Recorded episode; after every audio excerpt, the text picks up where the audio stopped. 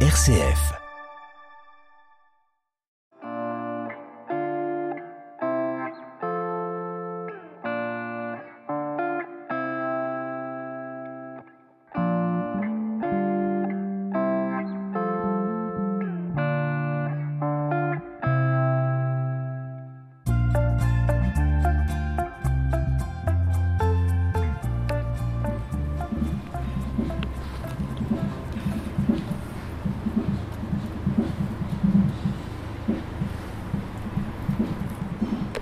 Je vous dis euh, BBC, vous allez peut-être penser à la BBC britannique et pourtant non, ça se prononce bien BBC pour le Big Band Café, la salle de concert d'Hérouville-Saint-Clair qui a soufflé cette année sa 30e bougie. Et pour commencer, pour nous accueillir, nous sommes avec Frédéric Gendre. Bonjour. Bonjour. Frédéric Gendre, vous êtes responsable communication pour le Big Band Café, c'est bien ça? Oui, tout à fait. Et des relations presse aussi. Et des relations presse, donc euh, bienvenue à nous et avec vous. Euh, Est-ce que vous pouvez me dire depuis combien de temps tout simplement vous, vous bossez ici? Eh bien, je bosse au BBC depuis le 1er octobre 2000. Donc, euh, un petit peu plus de 23 ans. 23 ans sur 30, sur 30 ans, c'est déjà, c'est déjà pas mal. Ouais, vous connaissez bien la salle. Et c'est bien parce que du coup, vous allez pouvoir un peu nous, nous montrer cette salle de- de- du BBC. Ça marche. On est parti? C'est parti pour une visite guidée. Allez. Donc là, on arrive. Si jamais on est spectateur et qu'il y a un concert, c'est un peu le, l'accueil, le, le vestiaire. On dépose nos affaires et avant de ça, on met les boules caisses s'il y a besoin. Tout à fait, voilà. Il y a un- effectivement, il y a un distributeur euh, de boules caisses et un vestiaire. Le vestiaire, il est tenu par nos bénévoles. Parce qu'on peut le rappeler effectivement que c'est une- aussi une structure qui compte beaucoup sur ses bénévoles. Oui, on en a une petite vingtaine euh, et nos bénévoles principalement, du coup, euh, même à 100%, euh, sont au bar les soirs de concert et au vestiaire. Là, vous avez un petit espace où vous pouvez vous asseoir. Euh, après, c'est pas forcément euh, hyper confortable, mais ça permet quand même de, de voir le concert, mine de rien. Des sortes de, de lampadaires, des structures qui ont été faites euh, par un artiste. Elles donnent, donc comme vous le disiez, euh, vue sur le concert, la salle qui est juste devant nous. Euh, c'est un espace de, de combien de mètres carrés à peu près, ce BBC Alors au BBC, on peut accueillir 600 personnes. Voilà. 600 personnes dans, toute, dans tout l'espace. Alors évidemment, quand on accueille un concert de, par exemple, Massisteria euh, euh, le 1er décembre, euh, il y a 600 personnes réparties dans toute la salle.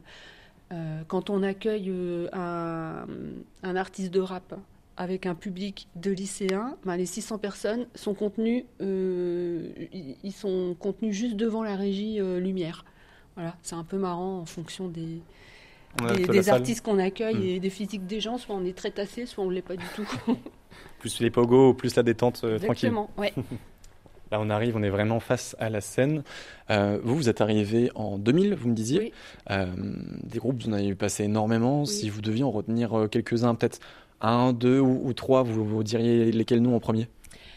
Euh, un super souvenir, c'était le concert d'inauguration du nouveau BBC en 2004. C'était Alain Bachung. Alain Bachung, Monsieur Bachung qui est Oui. passé par le Ouais. BBC, c'est pas rien. Euh, pour les, pareil, pour les 25 ans du BBC, on a accueilli Catherine Ringer. C'est un super souvenir. Mhm. Et, euh, et pour les 30 ans du BBC, on a eu une super prog en octobre, mais surtout le concert euh, euh, qui a clôturé les 30 ans, c'était c'était avec une. de mémoire, il y avait 18 artistes régionaux qui ont repris des standards des années 90. Et ça, c'est un super souvenir des 30 ans.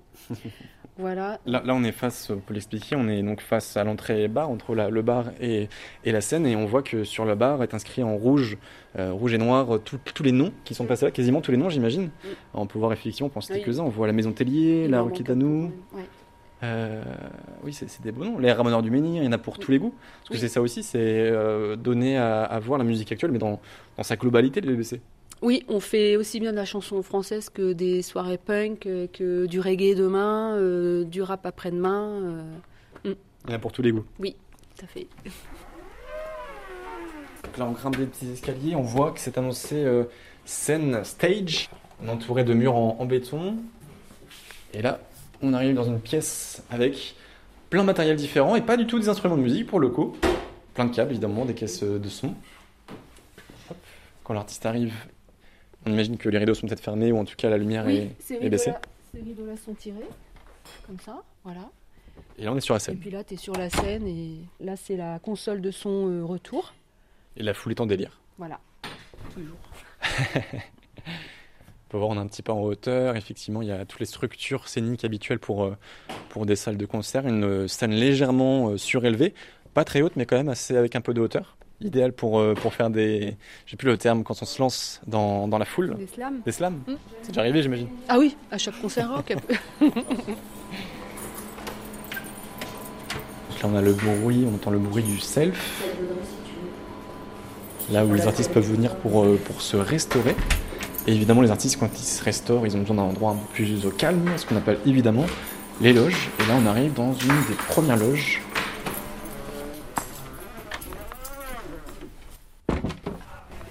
Alors là, nous sommes euh, actuellement dans la loge numéro 2 du BBC, le Big Band Café, en compagnie du directeur du BBC, Paul Langeois. Bonjour.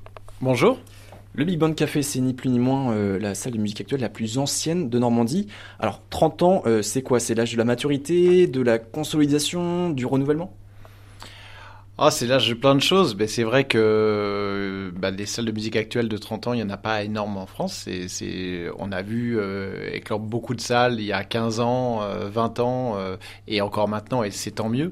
Mais c'est vrai qu'il y a, y a encore 30 ans, les musiques actuelles, elles n'étaient pas forcément aussi reconnues que cela, même soutenues de, de cette manière-là. Et c'est euh, on est dans effectivement une, ancienne salle. C'est vrai qu'il y avait des grandes villes qui ont des, salles comme, euh, je le, Bataclan, les Montmartre, l'Olympia, qui, qui sont euh, des salles historiques et qui sont beaucoup plus anciennes que, que ça, mais des salles en province, elles sont plutôt apparues au début des années 90 une salle, on peut dire maintenant ancienne, dans une ville nouvelle qui est Hérouville-Saint-Clair.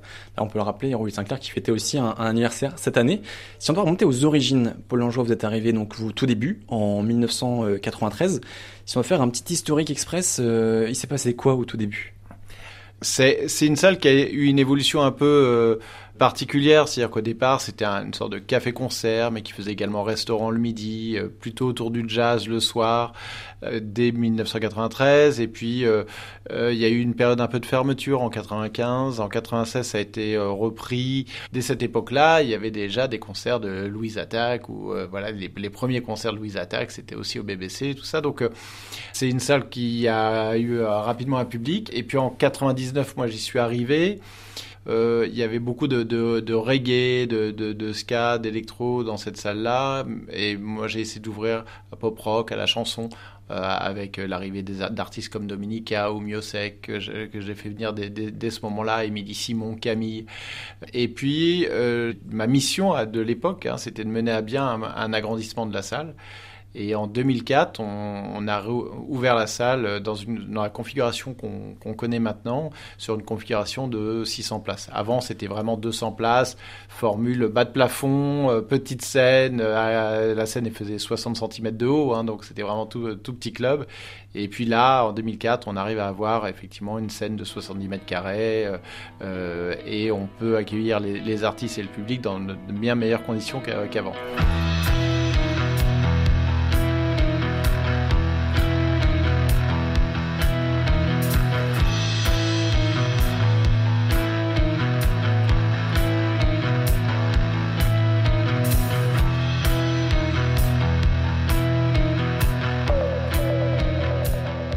Scène locale et aussi sa place, puisqu'il y a des groupes euh, locaux, régionaux qui sont passés par là et qui continuent de passer.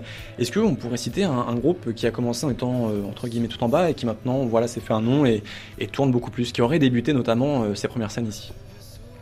Ah, il, y en a, il y en a pas mal. Alors effectivement, la, scène régionale, ça fait vraiment partie de, nos missions de scène de musique actuelle, c'est-à-dire de, professionnaliser et de promouvoir la scène régionale. Donc nous, on le fait au travers de, en offrant des, premières parties, des ouvertures à des concerts euh, euh, au BBC. On, a, on le fait avec nos locaux de répétition, puisqu'on a des locaux de répétition qui, permettent au groupe de répéter dans de bonnes conditions.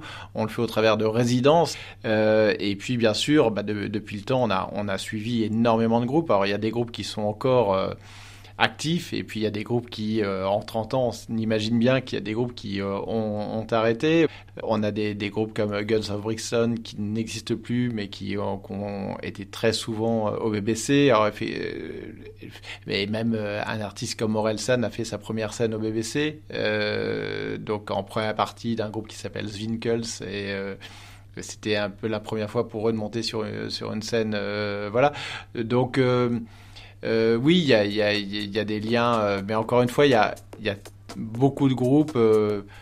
Euh, je vais pas dire tous les, groupes qui ont commencé à sortir un album sont passés au BBC, mais il y a quand même des quantités importantes. Et hélas, des groupes qui ne fonctionnent plus. Mais par exemple, un groupe comme Samba de la Muerte, qu'on aime beaucoup, qui a fait sa résidence récemment ici, qui a été longtemps dans nos locaux de répétition. Voilà, je pourrais continuer à en citer énormément. J'ai tellement traîné dans les rues de Avec une bouteille tout le monde a Entre deux mondes en suspens Criminel la façon dont je le temps. Après 22 heures tu croises plus de gens Comme si on était encore sous les bombardements. T'entendras que les flics et le bruit du vent. Quelques mecs de la fac en troisième mi-temps. Là c'est notre local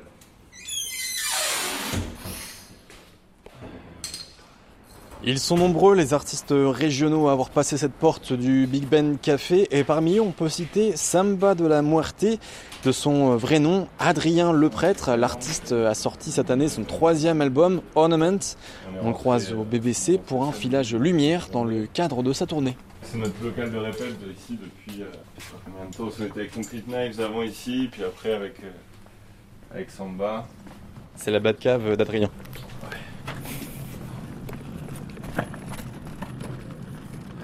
Quand on est musicien, on est aussi euh, manutentionnaire. Euh, déménageur, euh, 70% du temps. ouais, c'est du gros matériel. Il y a quoi? Là, c'est des lumières uniquement. Ah non, là, c'est des instruments, ça. Instruments, ok. Oh, les lumières, elles sont déjà là. Vous dites, vous êtes né dans Lorne. Après, vous avez, vous avez évidemment passé beaucoup de temps à Caen. C'est là où il y a eu vos, premiers, euh, vos premières expérimentations musicales, vos premiers groupes, vos premiers albums.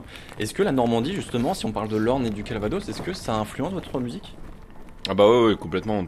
L'album précédent, euh, j'ai vraiment mis en avant euh, euh, tout l'univers, bah, toute la, aussi, pas la nature, mais aussi l'urbain en Normandie. On avait passé beaucoup de temps au Havre à faire des images. la ville de Caen m'avait beaucoup, j'étais vachement focus sur la ville de Caen, comment elle m'avait inspiré. Aujourd'hui, là, c'est plus, c'est plus retour aux sources à, voilà, à Lorne, comme je disais, on travaille beaucoup au tapis vert à la Lacelle à côté d'Alençon, qui est un lieu de résidence au milieu de la forêt, vraiment plein cœur de la forêt des Couves, pour le coup.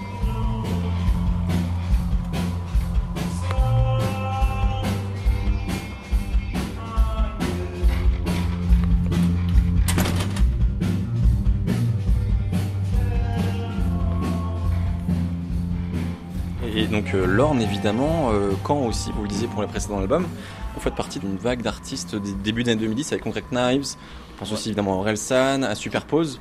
C'est une génération qui a mûri. Euh, Est-ce que vous vous sentez toujours attaché à cette génération d'artistes plutôt canés pour le coup? Ouais, ouais, même si on sait tous. Moi, je crois que je suis peut-être le dernier à être resté à, Caen. Concrete Knife s'est arrêté en 2018. Euh, Superpose, bah, il est à Paris. Il a aussi fait évoluer sa carrière d'artiste.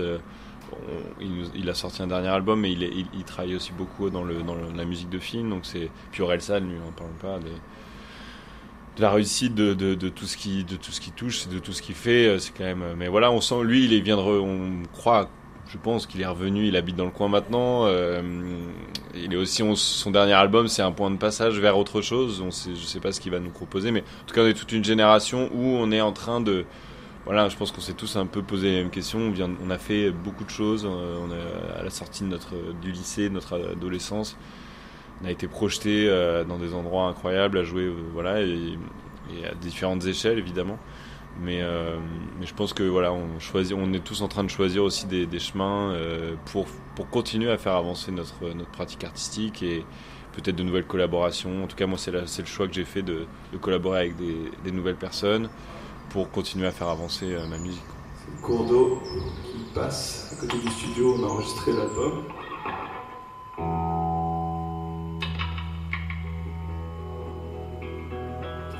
Et voilà, les oiseaux, ils venaient chanter tous les matins.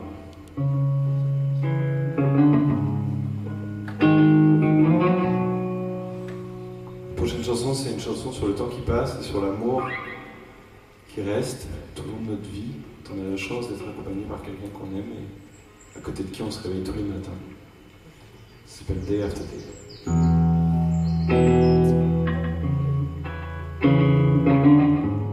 Ornament, c'est le nom du troisième album, euh, Ornement en français. Vous chantez en anglais dans l'album pour quelqu'un qui n'est pas du tout familier de la langue de Shakespeare. Si on doit résumer un peu les propos de Ornement, on raconte quoi dedans? C'est le premier album où, euh, où j'ai vraiment une ligne directrice en termes de- d'histoire. Ce disque est pour moi une étape, mais aussi surtout un point de passage vers la vie d'adulte. Voilà, j'ai 33 ans.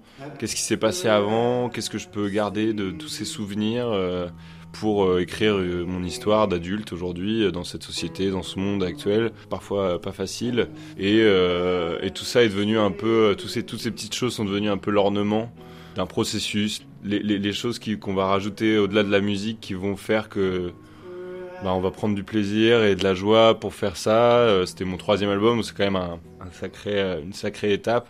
C'est l'ornement, euh, c'est de ma vie aussi. La musique, c'est quelque chose qui, qui se rajoute en plus, qui est la petite touche qui rend ma vie aussi assez belle. et aussi, c'est des ornements musicaux, des discussions avec les autres musiciens du, groupe ou l'ornement dans les, dans les musiques des Balkans. Les musiques euh, turques du Moyen-Orient où en fait c'est des notes qui sont rajoutées en plus de, manière très furtive. C'est un peu plein de, plein de sujets, euh, plein de thématiques, mais, euh, voilà, surtout quelque chose de beau.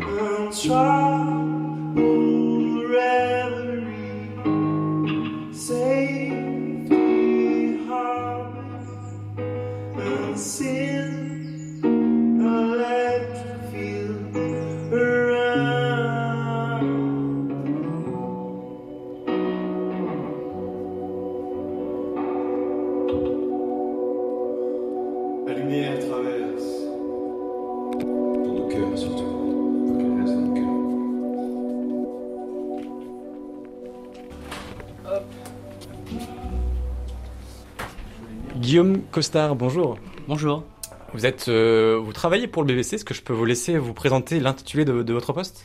Alors, je, je suis chargé de l'accompagnement et des locaux de répétition depuis janvier. Chargé de l'accompagnement, tout simplement, aider les groupes régionaux à se structurer, se former, les aider à la scène et aussi aux dispositifs d'accompagnement qui existent sur les territoires. Et là, on vient d'assister- justement à un filage lumière pour un artiste local qu'on a pu écouter précédemment, Samba de la Muerte. On peut expliquer un peu ce qui s'est passé là à l'instant? Alors Samba la Muerte, ils sont en résidence au BBC dans le cadre en fait d'une production mutualisée, c'est-à-dire qu'en fait on a travaillé avec trois salles, c'est une aide de la région Normandie euh, pour aider euh, ou en tout cas inciter les salles à travailler ensemble la région Normandie, la région Bretagne et la région Pays de la Loire. Donc là, en fait, c'est la troisième résidence pour euh, Samba de la Muerte. Ici, ils travaillent la lumière, mais ils ont travaillé le son, euh, c'était à la Nouvelle Vague à Saint-Malo, et au Tetris, également au Havre, où là, c'était tout le début de la création et les premiers essais euh, au son sur le plateau.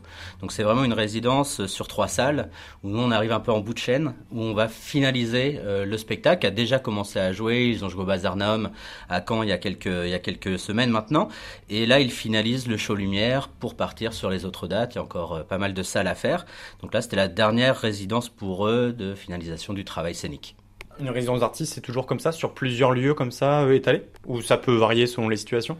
Non, parce que là, c'est assez confort entre guillemets, c'est-à-dire qu'ils ont aussi euh, leur tourneur qui euh, accepte de mettre de l'argent de développement pour payer ces résidences, même si les salles, là, les trois salles dans le cadre de, de ce partenariat participent euh, au financement de ces résidences. On est vrai, c'est vrai, ça, on est quand même attaché à payer euh, ces temps de résidence. Euh, c'est rare euh, pour des groupes amateurs. Alors là, Samba de la Meurthe a un niveau de développement où ils en vivent, donc c'est encore autre chose. Mais c'est vrai que c'est difficile d'avoir le financement pour soutenir les temps de répétition, de création. C'est important de le faire sur quelques projets, de pouvoir les rémunérer quand ils sont sur le plateau du BBC. Donc euh, c'est rarement trois salles. Là, c'est vraiment un dispositif. Certains groupes arrivent à monter euh, d'autres résidences, mais c'est pas en partenariat entre salles. C'est vraiment les groupes qui se débrouillent pour euh, bah, soit aller, je sais pas, au Forum de Falaise. On a une autre résidence un peu de ce type qui va se faire avec un autre groupe. Ou là, par exemple, dans les Pays de la Loire, à Alonne, ça s'appelle Excelsior.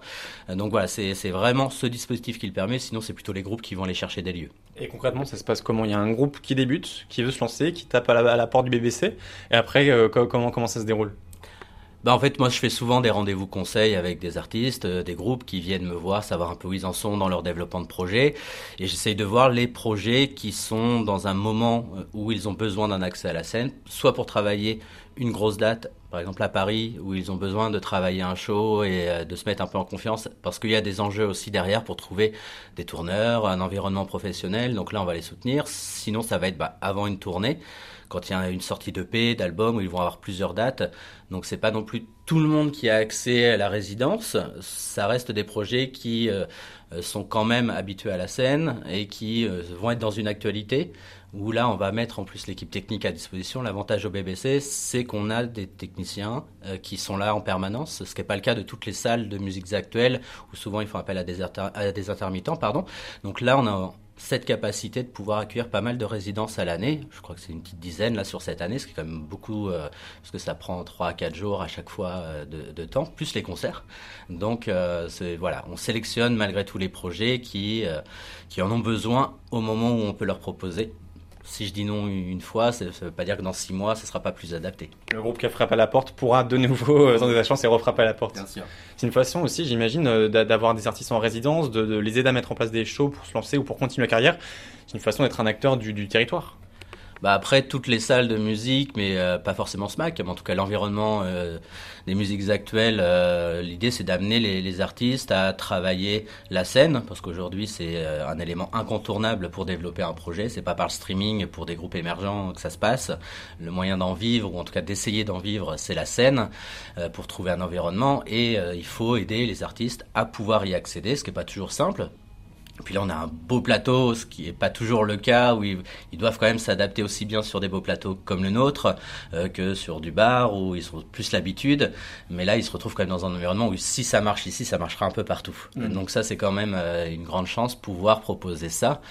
Euh, je crois que c'est une salle qui a une renommée maintenant euh, partout en France.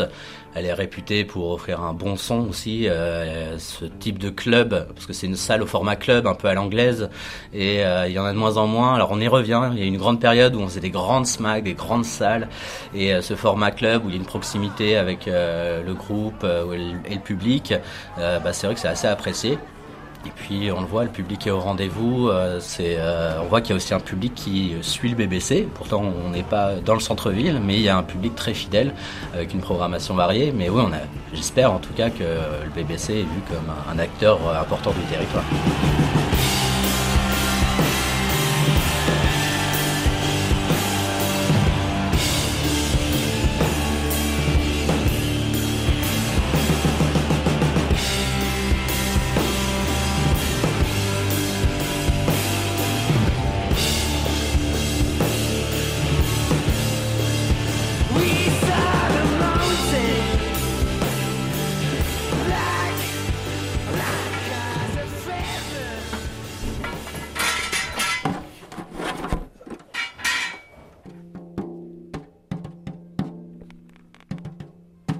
Le BBC, évidemment, euh, salle de concert, salle de musique actuelle. Euh, il y a une question qui, revient beaucoup quand on, est avec une, dans une salle, c'est quel est le son, qu'est-ce qu'il a défini? Alors c'est une vaste question, on peut se prendre la tête très longuement avec ça, mais euh, finalement, est-ce que c'est pas les personnes qui sont derrière les manettes qui font le son d'une salle?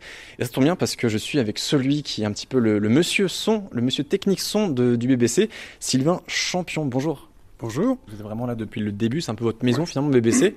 Et euh, là, on est actuellement face à la scène en bas côté public. Et juste derrière, il y a bah, votre euh, poste de travail, on peut le dire. Oui. Bah, en fait, il y a deux postes de travail pour le son au BBC. Un qui est sur euh, scène, qui gère les retours. Alors les retours, c'est ce que les musiciens entendent.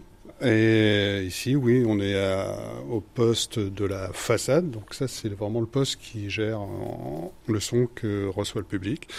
Des fois, on est amené aussi à gérer à la fois le son du public et les retours. Mais voilà, ça, ça, dépend des configurations. Quoi. C'est bien d'avoir deux oreilles, ça permet de faire les deux en même temps. Oui, oui. Alors, oui, moi, je suis né à l'époque de la stéréo mais j'aime bien le mono aussi. mais oui, c'est bien d'avoir deux oreilles. Et, justement, est-ce que vous pouvez un peu nous montrer euh, ce poste-là, en l'occurrence la tour de contrôle, qui renvoie le son euh, vers le public parce que quand on va à un concert, on, on, vous voit, on voit les sonorisateurs et les techniciens du son qui sont aux commandes avec une petite lumière pour, pour que vous puissiez voir euh, les boutons qui sont illuminés. Et euh, justement, est-ce que vous pouvez nous, démystifier un petit peu ce poste de travail? Bah oui, en gros, c'est ici la, table de mixage, c'est une sorte de grosse euh, gare de triage, on va dire. On reçoit plein de signaux de la scène. On les mélange entre eux. Hein, on est, c'est entre le chef de gare et euh, le cuisinier, quoi, en fait. Hein, on mixe ça ensemble, puis pour faire quelque chose de digeste pour les oreilles des, du public. il faut un bon il faut pas qu'il y ait de retard là pour le coup là. non, voilà, on évite les retards. euh, on essaie de mettre ouais, tout ça en cohérence, quoi, en fait. Mm. Voilà. Ce qui fait que vous le faites en direct. Quand il y a un- une salle, c'est, aussi programmé en avance, non? Au moment des, balances et des répétitions? En, euh, grosso modo, en fait, on fait des balances avec les musiciens. Alors, quand on a le temps, quand les musiciens arrivent euh, suffisamment en avance, on a le temps de faire euh, une balance. Alors, les, le- les musiciens s'installent sur scène avec tous leurs instruments. On met les micros en face de ce qu'il faut. Voilà. Et puis, on fait des pré-réglages. Vous, vous disiez qu'il y a plusieurs optiques. Il y a l'optique où le groupe arrive en avance et du coup on a le temps de faire la balance réparation. Il y a aussi l'optique où le groupe arrive complètement Oui, euh, Ça peut arriver, oui. ah ouais oui, ça, et- Ils arrivent, euh, ils s'installent sur scène au moment de jouer, et puis euh, 3-4 et ça joue. Quoi. Et là, faut réagir assez vite. C'est rock'n'roll. Oui, oui, oui. Bah, après, moi, j'adore. Hein, ce- c'est un peu le. Ça, ça met un peu de piquant et de- d'adrénaline, quoi, en fait. Donc, euh, ça, c'est chouette. Alors, euh, après, c'est pas toujours un succès, mais euh, On va à l'essentiel. voilà. Mm. C'est, oui, c'est du live. Alors, faut distinguer le live euh, d'un album. Là, c'est juste euh, euh, l'émotion du moment, quoi, en fait. Donc, euh, il peut y avoir des imperceptions, mais du moment que le- cette émotion est bien retransmise, bah, tout, tout va bien, a priori. Hein. C'est c'est un truc de communication entre le public et le, le groupe. Et vous êtes le transmetteur finalement entre les Oui, nous, on essaie que d'avoir, de mettre le moins d'interférences entre cette, commu- dans, dans cette communication, en fait. Mm. C'est ça, c'est ça l'idée, quoi. Et alors euh, là, on parle de, de votre appareil, on parle de votre métier. Le BBC, vous y êtes depuis le début. Euh, la fameuse question, c'est quoi le son du BBC Ah, c'est quoi le son du BBC euh, bah, c'est plein d'accidents en fait. C'est plein de dans le sens positif en Accidents fait. hein. heureux. Oui, heureux, on va dire. Euh, parce qu'il n'y a pas eu de vraie étude acoustique au final au BBC. On a été plutôt chanceux. Que ce- ça se- en fait, il n'y a pas eu de vrai calcul en fait, parce que bon, euh, je suis pas acousticien, mais il y a des calculs qui sont faits pour comment amortir tel type de fréquence. Alors en plus, nous, au BBC, il y, a, toujours eu ce côté, on accueille des groupes trop gros pour nous, quoi, en fait. Alors, des fois, on, se casse un peu la tête, mais c'est aussi le, un challenge qu'on, qu'on aime bien au final. Et, euh, et généralement, ça se passe plutôt bien, quoi, en fait. Donc, euh, c'est super, quoi. Oui, Vive le BBC. oui, absolument, oui, je veux le BBC. Merci beaucoup Sylvain Champion. Merci. Je rappelle que vous êtes donc sonorisateur du BBC et l'âme sonore de ce lieu assez, assez magique. Merci beaucoup. Merci.